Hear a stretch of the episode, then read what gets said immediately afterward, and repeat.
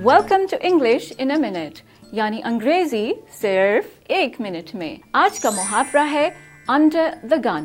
یہ محاورہ کچھ ناخوشگوار اور خطرناک محسوس ہوتا ہے. مجھے تو آنا اور جوناتھن کی فکر ہونے لگی ہے.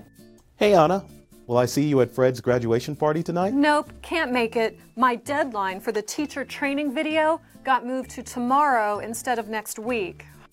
Wow, sounds like you're really under the gun. Need help? Yes, here. Can you edit these by five? Huh, okay. Now I'm under the gun. No, Jonathan, we're under the gun. Under the gun ہونے کا مطلب ہے کہ آپ کسی قسم کا تناؤ یا ذہنی دباؤ محسوس کر رہے ہیں.